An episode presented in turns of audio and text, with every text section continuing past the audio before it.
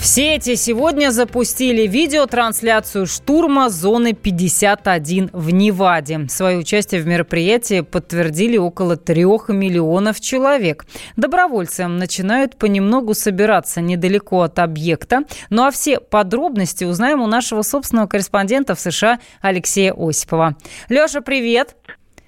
Вероника, добрый день, доброе утро по-американски. Действительно, в Неваду официально э, подано это как два э, различных фестиваля. Собираются люди чуть ли не со всего света, ведь и на завтра, на 21 сентября, э, ставшее популярным вирусным, шутливое якобы сообщение э, студента из Калифорнии, размещенное 4 месяца назад в Фейсбуке, э, пригласило всех желающих штурмовать э, не очень знаменитую до этого военную базу ВВС США, расположенную в Неваде, имеющую название «Зона 51». А, а что это за? Зона, зона, да, давай расскажем, вдруг кто-то не знает. Да, много лет циркулировали слухи, что американцы в лице Пентагона и военных общаются с человечками, располагают обломками НЛО, располагают останками э, гуманоидов, и все опыты, все проверки ведутся именно на зоне 51. Ну, слухи слухами, в них, э, конечно же, мало кто верил, э, но случилось непредвиденное.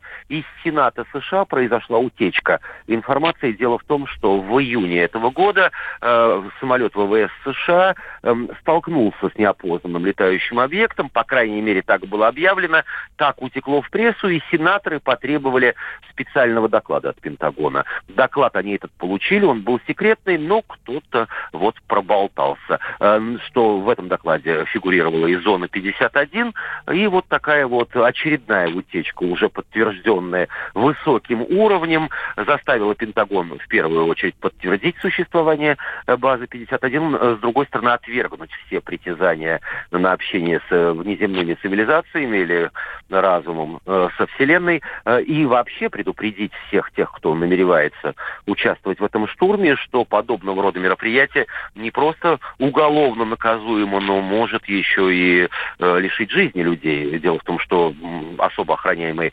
объекты Пентагона, ВВС США, может быть открыт огонь на поражение, но проблема еще еще и не в этом. Дело в том, что Невада – это не самый, скажем так, веселый штат с точки зрения погоды и местоположения в Америке. Это пустыня, там жарко, она мало населена, и те маленькие городки, даже, можно сказать, городочки, э, в которых объявлены эти фестивали, они просто не потянут не только трех миллионов человек, но и десяти тысяч. Инфраструктура рухнет в плане того, что не хватит электричества, туалетов, воды, э, каких-то других э, элементов, которые необходимы для приема такого количества приезжих. В любом случае у властей есть возможность объявить чрезвычайное положение.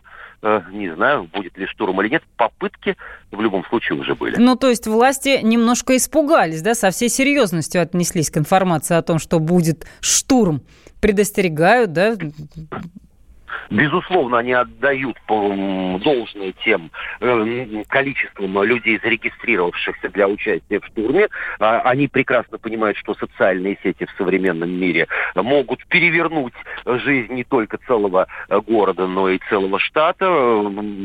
Официальные представители Пентагона неоднократно выступали с заявлениями, э, которые предостерегают людей от необдуманных поступков. Ну и, разумеется, работают спецслужбы, они отслеживают всех кто уже приехал или собирается приехать сегодня или завтра в Неваду для того, чтобы быть эм, готовыми к э, возможному не очень приятному развитию событий. Леш, спасибо. Тогда будем на связи, будем следить за штурмом. На прямой связи со студией был, собственно, корреспондент «Комсомольской правды» в США Алексей Осипов.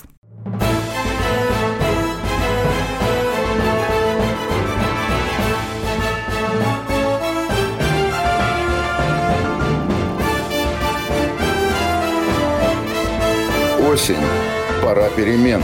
На радио «Комсомольская правда».